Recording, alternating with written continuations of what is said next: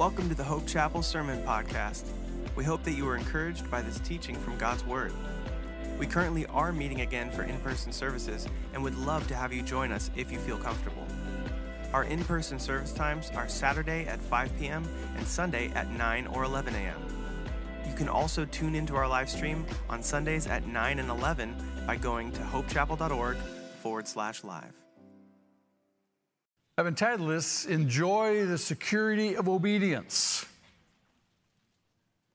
How many know and have experienced the reality of security and your peace in your life because you decided to do things God's way? You submitted. You said, Lord, not lean on my own understanding anymore. I'm going to trust you. I'm going to walk with you, and I'm going to learn how to do things your way. And out of that comes a sense of peace and security Man, you can't buy that stuff. So, as we read these passages, I'm going to ask you once again, as is our custom, if you would stand for the reading of the Word of God. Matthew chapter 25, this is the parable of the talents. It's certainly a familiar passage to many if you've been in church very long at all, and, uh, but it is well worth rehearsing. It's a passage on stewardship. What's it a passage on? Stewardship. Whatever God entrusts to you. In this case, he uses the term, the phrase money, but whether it's money, whether it's our lives, our talents, our abilities, it's a passage on stewardship. Pay close attention. Again, it will be like a man going on a journey. Now, he's talking about the kingdom of God, the kingdom of heaven. These are the kinds of things that characterize the kingdom of heaven. Who called his servants and entrusted his property to them. To one, he gave five talents of money, to another, two talents, and to another, one talent. Now, notice this each according to his ability. You can trust God.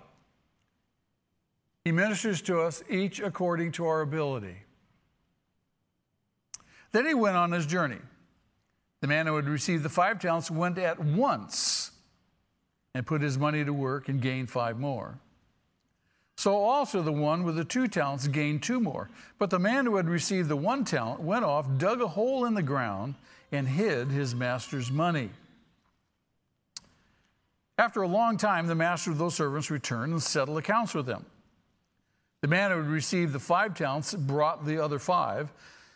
Master, he said, you have entrusted me with five talents. See, I've gained five more. His master replied, well done, good and faithful servant. You've been faithful with a few things. I will put you in charge of many things. Come and share your master's happiness. The man with the two talents also came. Master, he said, You entrusted me with two talents. See, I have gained two more. The master replied, Well done, good and faithful servant. You've been faithful with a few things. I will put you in charge of many things. Come and share your master's happiness. Then the man who had received the one talent came, Master, he said, I, I knew that you were a hard man, harvesting where you have not sown and gathering where you have not scattered seed. So I was afraid. Went out and hid your talent in the ground. See, here is what belongs to you. His master replied, You wicked, lazy servant. So you knew that I harvest where I have not sown and gather where I have not scattered seed. Well, then. You should have put my money on deposit with the bankers so that when I returned, I would have received it back with interest. Take the talent from him and give it to the one who has the 10 talents. For everyone who has will be given more, and he will have an abundance. Whoever does not have, even what he has will be taken from him, and throw that worthless servant outside into the darkness where there be weeping and gnashing of teeth. Is it a good idea to be a good steward? yeah, I think so. now, turn over with me to 2 Kings chapter 5. This is a tremendous account. I love this account. Now, there was, now Naaman was commander of the army of the king of Aram. He was a great man in the sight of his master, highly regarded because through him the Lord had given victory to Aram. He was a valiant soldier, but he had leprosy. Now, bands from Aram had gone out and taken captive a young girl from Israel, and she served Naaman's wife. She said to her mistress, If only my master would see the prophet who is in Samaria, he would cure him of his leprosy. Naaman went to his master, told him what the girl from Israel had said. By all means, go, said the king of Aram. I will send a letter to the king of Israel. So Naaman left, taking with him 10 talents of silver, 6,000 shekels of gold, and 10 sets of clothing. The letter that he took to the king of Israel said, With this letter I am sending my servant Naaman to you so that you may cure him of his leprosy. As soon as the king of Israel read the letter, he tore his robes and said, Am I God? Can I kill and bring back to life? Why does this fellow send someone to me to be cured of leprosy? See how he's trying to pick a quarrel with me. And when Elisha, the man of God, heard that the king of Israel had torn his robes, he sent him this message Why have you torn your robes? Have the man come to me, and he will know that there is a prophet in Israel. So Naaman went with his horses, his chariots, stopped at the door of Elisha's house.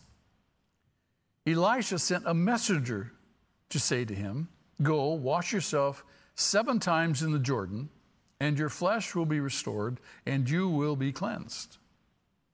But Naaman went away angry and said, I, I thought that he would surely come out to me and stand and call in the name of his Lord his God and wave his hands over the spot and cure me of my leprosy.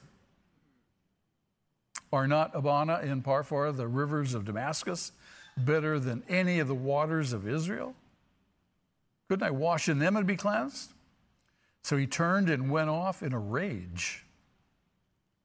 Naaman's servants went to him and said, My father, if the prophet had told you to do something great, would you not have done it? How much more then when he tells you, Wash and be cleansed? So he went down, dipped himself in the Jordan seven times, as the man of God had told him, and his flesh was restored and became clean like that of a young boy. And then Naaman and all his attendants went back to the man of God. He stood before him and said, Now I know that there is no God in all the world except in Israel. Amen, church? Amen. This is the word of the Lord. You may be seated. Terrific, terrific passages. Would you agree? Yes. The Matthew passage is a passage on stewardship. God has entrusted each one of us with abilities, talents, gifts, resources. He, each one of us are unique according to His design and His purpose. So the question is, is as we as we dedicate a little Gavin this morning, as a parent, you, you want to study your child. How has God gifted this child? How's He created him so that we can, as parents, facilitate and encourage him along the way that God would have him go? Notwithstanding, certainly, spiritually. So the whole, the whole thing is, our, our whole lives are about the whole issue of stewardship. Am I a good steward over the relationships God has placed me in? Am I a good steward with the material resources He's entrusted to me? So you can see across the board, life is about stewardship. Would you agree? Life is about stewardship. And if we are indeed to be good and faithful stewards, and especially with respect to finances, we need to understand four principles. We need to embrace four principles. Firstly, we need to acknowledge the sovereignty of God. Is God sovereign over everything and over every person? Absolutely. Absolutely. Now, He's not made us robots, we're not, we're not automatons. God is sovereign and He works in our life but he tells us this is the way to life, walk in it.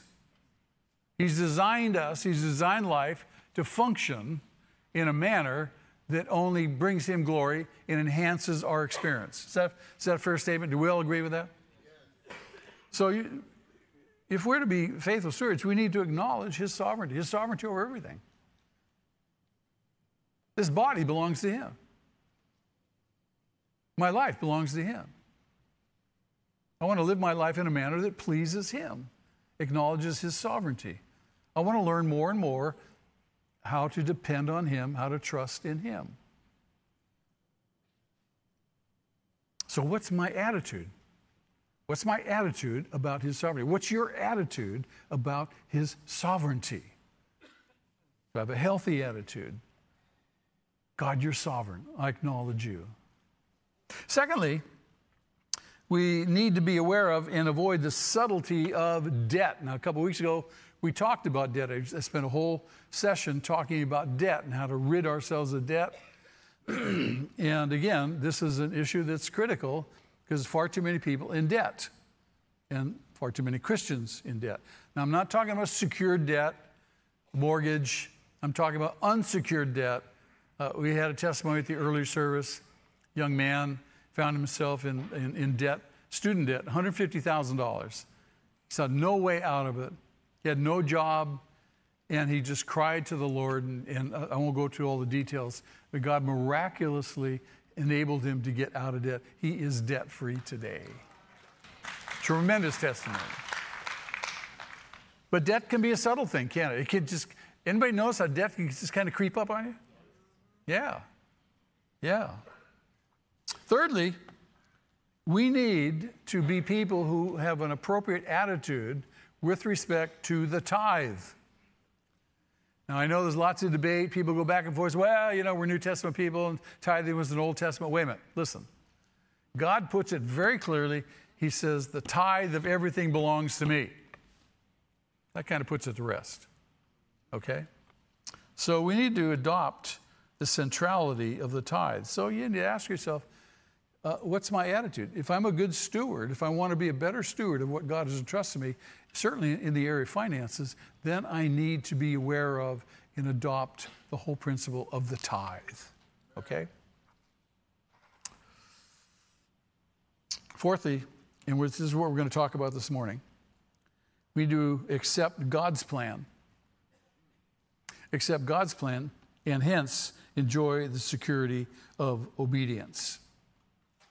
That's where Naaman comes in. From Naaman's life and his situation, as we just read, we can learn at least six life changing lessons. What did I say? We can learn what? Six life changing lessons. And they, these can have a direct application on our life, on our finances, on everything that God has entrusted to us to wisely steward. You ready? Number one, no one is immune from problems. Have you discovered that yet? Sometimes, sometimes I think we think, hey, what's this? What, what, what is this? Like, we're not supposed to have any problems. Ha! Live in a fallen world, we're fallen beings, we're going to have problems. Every so often, someone comes and you say, Pastor, I have a problem. I said, Of course you have a problem. You're not dead yet.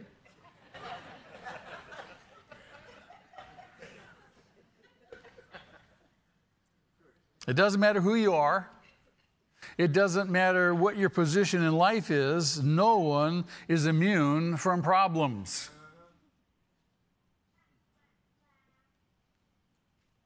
Look at verse 1 of our passage in 2 Kings.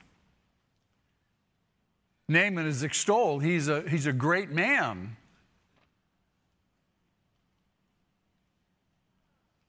His king, his master, is so proud of him. He's got all these virtues. But, but, he had what? Leprosy. Naaman has a problem? Oh, yeah. He has leprosy. Leprosy, Naaman had leprosy. What's your problem? What's the problem you're struggling with? That opens the door to point number two. God will use the most unlikely sources to get us what we need. In Naaman's situation, what was the unlikely source he used to get him to the cure of his problem? A servant girl. She's unnamed, but she's memorialized here for all eternity. Some servant girl from Israel captured by marauding bonds of soldiers from Aram. Imagine what's going on in her mind. She's out minding her own business, doing her own thing. Who knows? Taking care of the sheep. And here comes some soldiers from Aram and they take her captive. She's going, What, is this? Is God sovereign? No matter what happens, it's not like he is, oops. Oops is not in God's vocabulary. You know that. Oops, I missed that one. No, he knows exactly what he's up to. This servant girl, well, God will use to lead Naaman to the cure of his leprosy. Go figure. Thirdly, the answer to our problem won't usually be what we want to hear.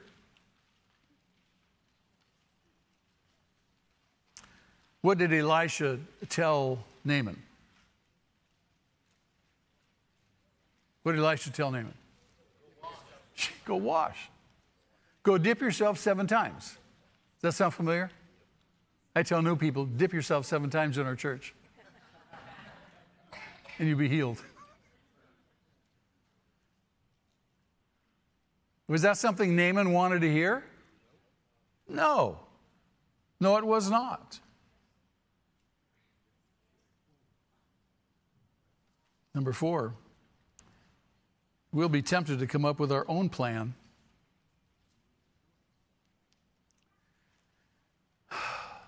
I'm even going to ask for a show of hands how many people found themselves leaning on their own understanding, trying to figure it out, a solution.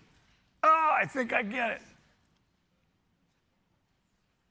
Don't lean on your own understanding, but in all of your ways acknowledge Him and He will make your path straight. I don't know about you. That is, that's cool. That's cool. I like that. He will make your path straight. So, what was Naaman's plan? What did he come up with? He's going to go back up to Damascus. He's going to wash himself in the rivers in Damascus. Number five, how many are glad for wise friends? Wise friends will always encourage us to do what God says. One of the surest ways you can tell a true and wise friend is they will always tell you what you need to hear, not necessarily what you want to hear. Look at me with me again at, at verse 13. Naaman's servants went to him and said, My father, if the prophet had told you to do something great, would you not have done it? How much more than when he tells you, Wash and be cleansed? If it was a big deal, you'd have probably done it, but he just said, Go wash.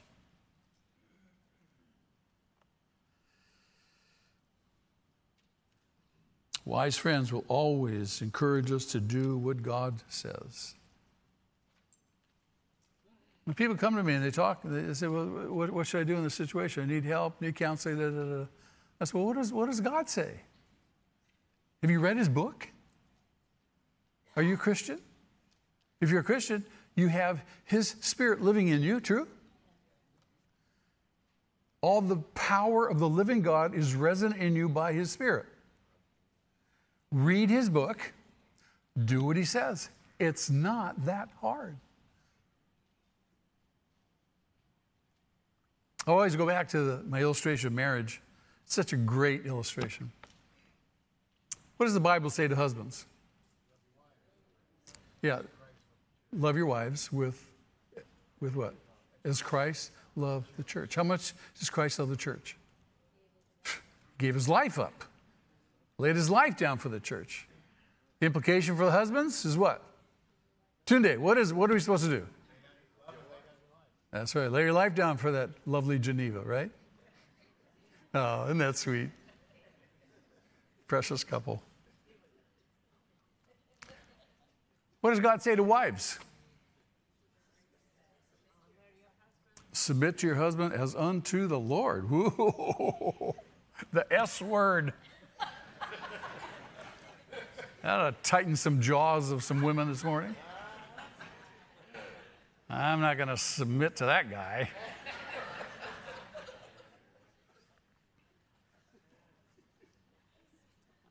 You want to do what God says. You want to do what God says. Number six, God's way is always the right way. How can I say that? Because He made us. This is His creation. He knows how it works best. He said, This is the way to life, walk in it. Duh. I submit to you once again, there is great security in obedience. No anxiety, no frustration, no fear.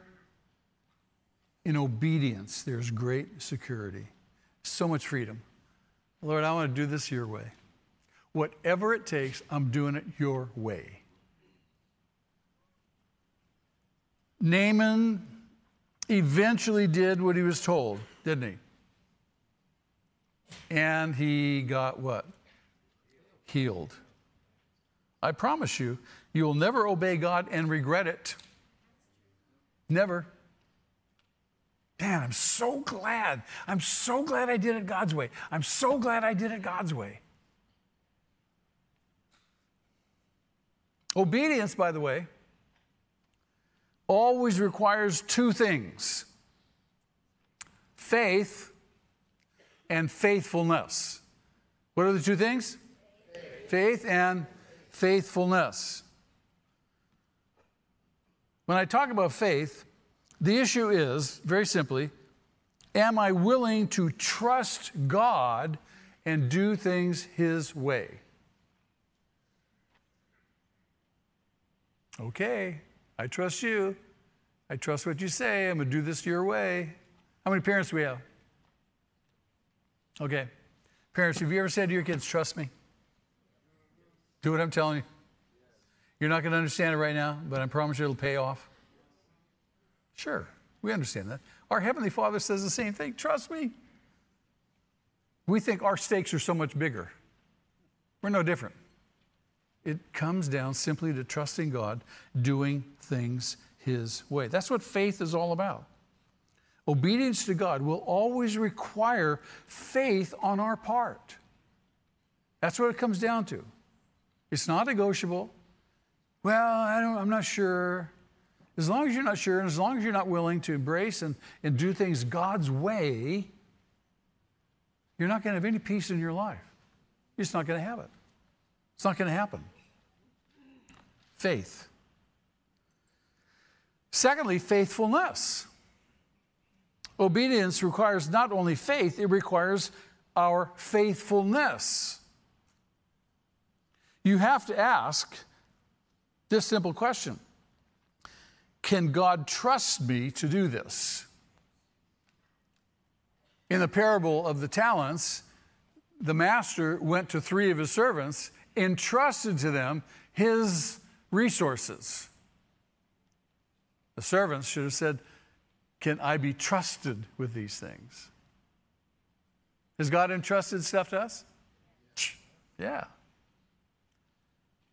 Can we be trusted?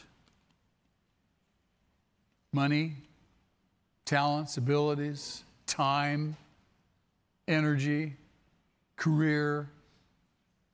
I mean, any number of life categories and situations, right? And I'm not talking about just the good things. God, God can, can, trust, can, can, I, can I be trusted with this? But I'm talking about the difficult things of life. Can I be trusted to be faithful in the midst of that? Many of you know that my wife's health is wanting. And I've had to say, God, you can trust me. I'm willing to stay in the process and see this through to the end.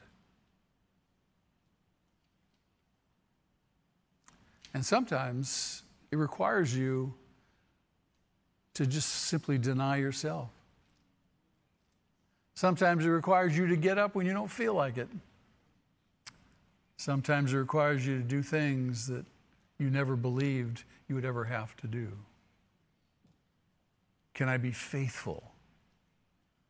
Whatever life situation you find yourself in that God places you, you say, God, I'm going to be trustworthy. You can trust me with this. I'm going to be faithful with this relationship, with this situation. I'm going to be faithful with this job. I'm going to be faithful with the money you entrust to me. I'm going to stay in the process. We're all pretty good at starting out doing the right stuff, aren't we? Pretty good. We get ambitious. Oh, yeah, yeah, yeah, yeah. Because we don't really know how long it's going to last. but too often we give up too soon. It takes faithfulness. Will I stay the course? Will I see this through to the end? And when you when you decide to obey God, be prepared for three things to happen. Don't think it's going to be all smooth sailing. Does the devil want you to flourish? No.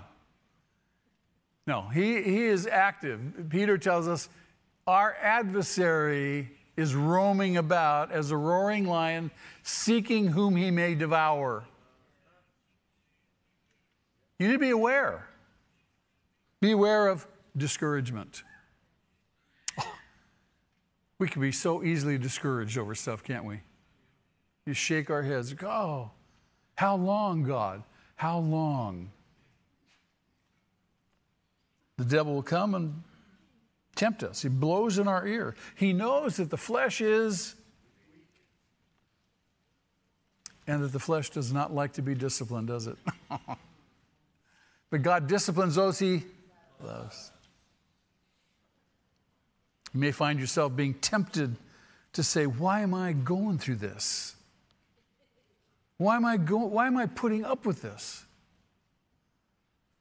Why am I disciplining myself? Why am I going without while everyone else seems to be having everything they want? They seem to be having all the fun. Why me? Be prepared. When you commit yourself seriously, really, to walking in obedience and trusting God, be prepared for the devil to come. And he's going to do everything he can do to discourage you. Discouragements are going to come, I promise you. But if you're prepared, when they come, you go, ah, I know where this is coming from. Secondly, distractions. How many would admit to be easily distracted? more hands ought to go up. We can be easily distracted, can't we? Yes. If you don't watch it, you'll find yourself distracted and you'll find yourself rationalizing, getting off track. What happens? The devil leads you right back into bondage. Right back into bondage.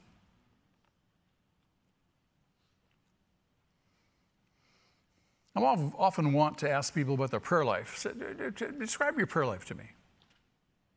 Should every Christian have a prayer life? Yes. And every so often I hear, well, you know, it's, it's not what it ought to be. What's that? Euphemism for I don't have a prayer life.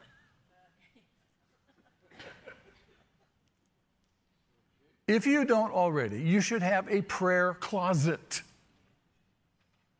A place that you go, nobody else goes with you, not even your phone.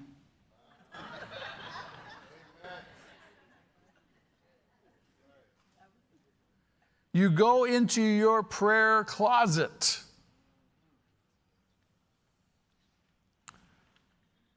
Something, if you don't already know this, it, it, you need to know about prayer. A lot of times we just lapse into prayers, you know, gimme, gimme, gimme, gimme, gimme. And while God says you, you ask, okay, you can ask. But prayer more is just getting quiet, spending time with Him. It's like a relationship. It is a relationship. And when you're in a relationship with somebody, somebody you really care about, at least you profess to care about, don't you want to spend time with that person? Do you want to do all the talking? No. You want to learn how to what? Listen. Nothing blesses the other partner in that relationship like you listening. And you might learn something. I didn't know that. So you're in your prayer closet. When I go into my prayer closet, I say, okay, here I am, Lord, reporting for duty.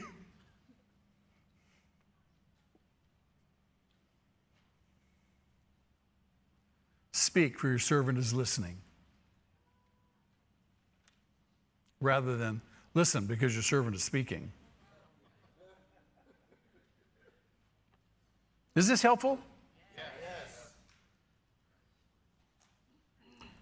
You don't want to be distracted in that very precious time. And I promise you, the more you realize that relationship with Him, the more you are excited to get to that prayer closet.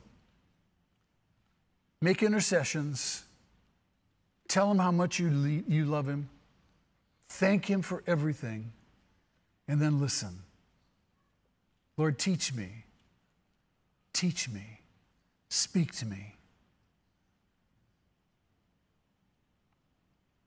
Thirdly, you have to be aware of, be, be, uh, detractors. Beware of people who try to discourage you, try to make fun of you, try to, try to convince you of a better way than God's way. I'm here to tell you there's no better way than God's way. If people come and tell you, well, you know, you need this, you need that, you need this, counselor, that counselor, you say, wait a minute. I got the Bible, I got the Holy Spirit, I got God. I'm going to sit down and let God teach me. I'm going to sit down and let God speak to me. There is no better way than God's way. So beware of detractors.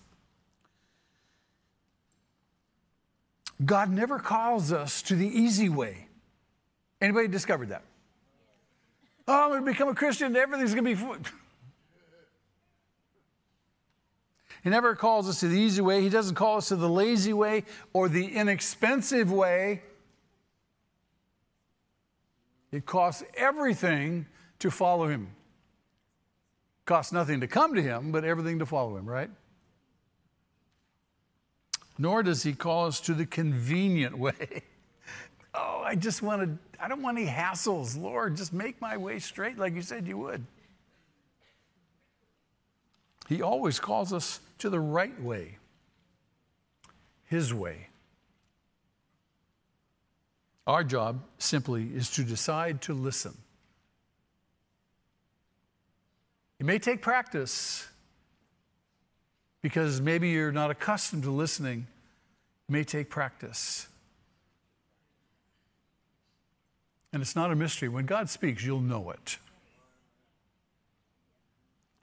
Our responsibility simply is to listen and obey Him and do what He tells us.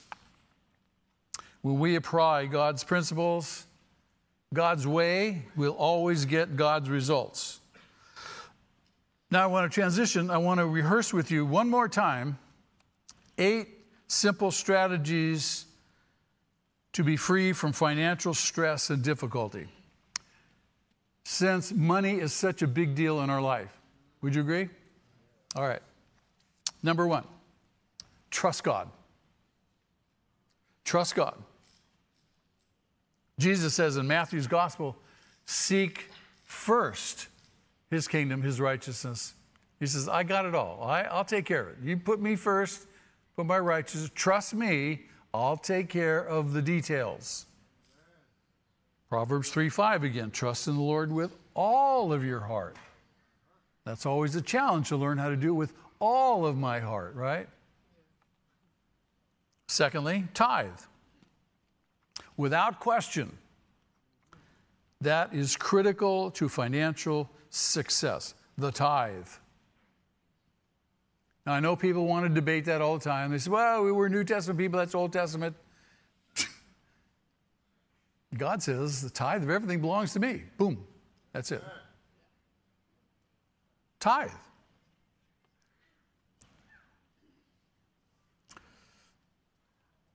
David says in 2 Samuel, I will not sacrifice to the Lord my God burnt offerings that cost me nothing. Whoa. That puts people to shame, doesn't it? Every Christian ought to be faithful, consistent tither. 2 Corinthians chapter 9, the Apostle Paul underscores this. He says, Remember this. Don't forget this.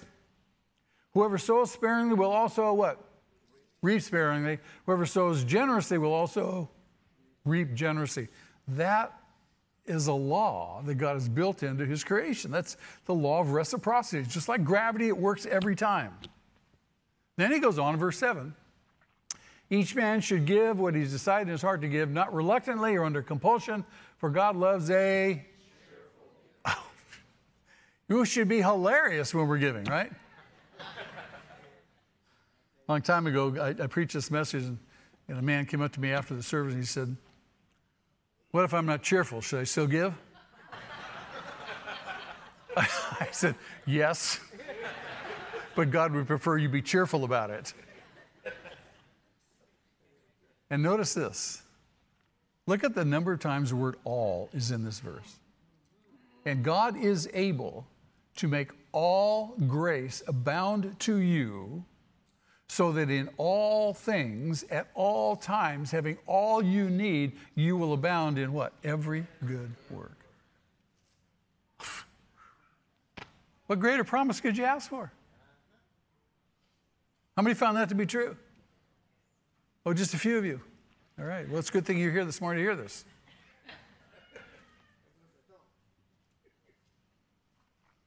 When I was a brand new Christian, I was in a Bible study.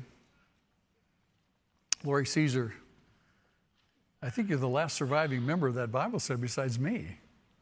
Brand new Christian, she and her husband Joe took me under their wings. They were discipling me. And they were, you know, I, I didn't even own a Bible. They bought me my very first Bible. I knew nothing. And so they're, they're teaching me, they're discipling me. And, and I remember asking one, one, of our, one of our Bible study meetings, I said, what, what, what is this thing tithe? I hear this word tithe. And so they told me what, what it was. I said, oh, really? 10%? What was my next question? Gross or net? they says right off the top, it's the first fruits. Then I asked, Does everybody do it? And they said, Everybody does it. Little did I know that not everybody does it. I said, Well, if everybody does it, I'm going to do it too. I want to, I want to be on the team. Lori, thank you for the years of faithful ministry and for the influence you and Joe had in my life.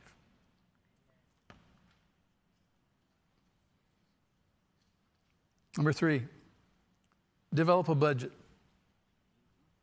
Develop a budget. Now, I ask people, say, Do you have a budget? Yes, I have a budget. Do you stick to it? Well, more or less. Develop a budget. Listen to Jesus. He encourages planning, preparing, and strategizing. Luke's gospel. Suppose one of you wants to build a tower, will he not first sit down and estimate the cost to see if he has enough money to complete it? Or if he lays the foundation, not able to finish it, everyone will see that we'll ridicule him. They'll think you're an idiot. What were you thinking? You weren't. You weren't planning. You don't have a budget. Number four, get out of debt. If you really want to get out of debt, you can get out of debt. The greatest feeling in your entire life will be to realize the freedom from the debt of sin that you were born with. Realizing it. The next greatest feeling in life is to realize the freedom from, phys- from financial debt. If you're buying a house and own a house, I'll never forget the day I made my final house payment.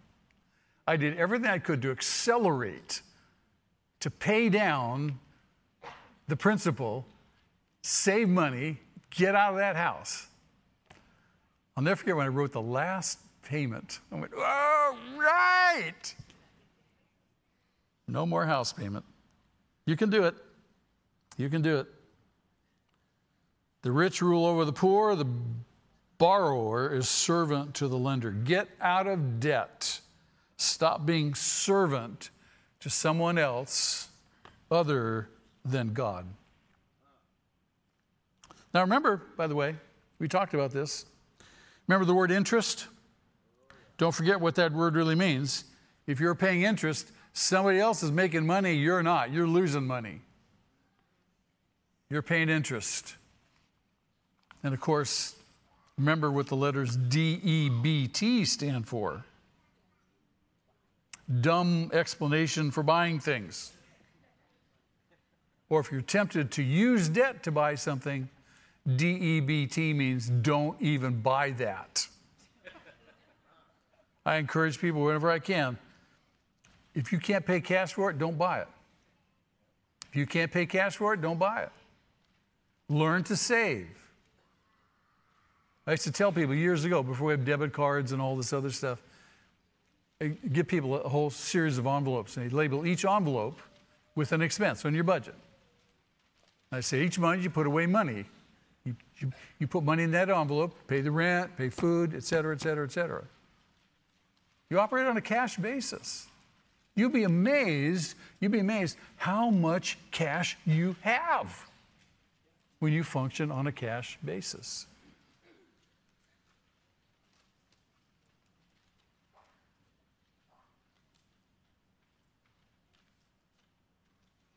How many people, how many people like to wait? I don't know very many people like to wait. I went through the McDonald's drive through the other day. I don't know what the guy in front of me was doing. I sat there for a full six minutes. I counted it in the drive through. I would never do it, but I was tempted to punch my horn. I was tempted, what's going on up there? We don't like to wait. We want to have what we want, and we want it now. We want it when we want it, right now. Does God make us wait? absolutely.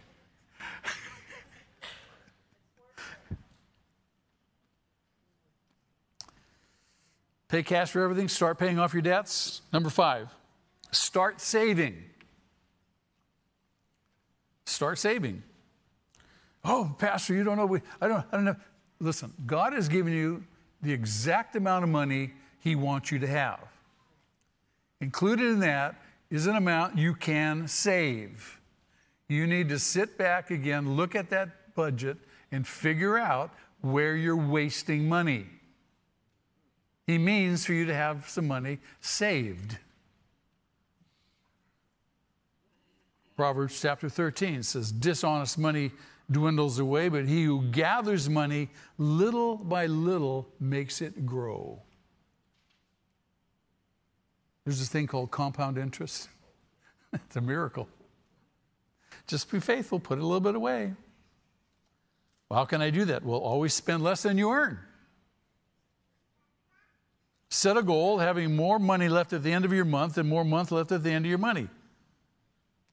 I'm going to have a savings. After you've given God his tithe, save 10% for yourself. Make that the goal.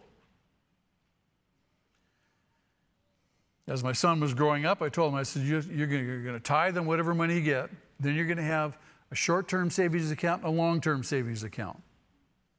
Short term, 10%. Long term, 5%. Put that money away. Yeah, but I want to buy this, I want to buy that. Shut up.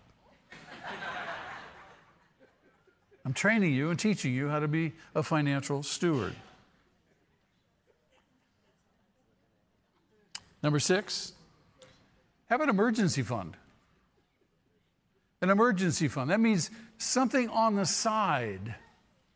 You put a little bit away regularly in case of an emergency. I've had a number of people over the years take my counsel on this and go back and tell me at some point, you know what? We had a need arise on our mini church, and I had this emergency fund. I could help. Have an emergency fund. You need to have a will or a trust or some legal instrument to protect your financial estate. If you don't have something like that, man, you just, you just don't know. You don't know what's going to happen to you. Don't think, well, I'm young, that's no big deal. You have no idea when you walk out this door what's going to happen to you. You need to be prepared. Number eight, don't quit or turn back. Don't quit or turn back. Don't get sidetracked by what anybody else says to you. Don't allow yourself to be distracted by what happens, and don't quit or turn back. You set your sails, you're going in this direction. I am not quitting. I'm going to implement these eight strategies for my life. Jesus says, No one who puts his hand to the plow and looks back is fit for service in the kingdom of God. Do you, do you remember Lot's wife? God says, Get out of town, don't look back. What does she do? She looks back. What happened to her? Tragic. And remember Naaman. Remember Naaman. The issue wasn't the washing, it was the obeying. It wasn't the washing, it was the obeying. He obeyed and he was blessed. Say that with me. He obeyed and he was blessed. Not everybody's playing with me. He obeyed and he was blessed. Now, still, some of you are just sitting there. Just... Try one more time. He obeyed and he was blessed. Awesome. Thank you. So, I leave you with this. Are you yet enjoying the security of obedience? If not, you have a roadmap. Amen? Amen? Let's pray. Lord, thank you again for your provision, for your grace. Thank you that you're sovereign. Thank you that your word is true. Thank you, you've given us your spirit. Lord, to energize us and strengthen us for those moments of trial and testing. Thank you for every good gift you provide for us. Thank you, even, Lord, for the trials that test our faith and prove them. We love you this morning. We come to your table again to remember Jesus, that life is about Him, that everything is about Him. And Lord, we just ask you to search our hearts by your Spirit. If there's any wrong way in us, convict us, Lord. Convict us to repent and turn back to you. Surrender these things to you. On behalf of the Hope Chapel family, I'd like to thank you for tuning in to the Sermon Podcast. If you would like to know more about our church, you can visit www.hopechapel.org.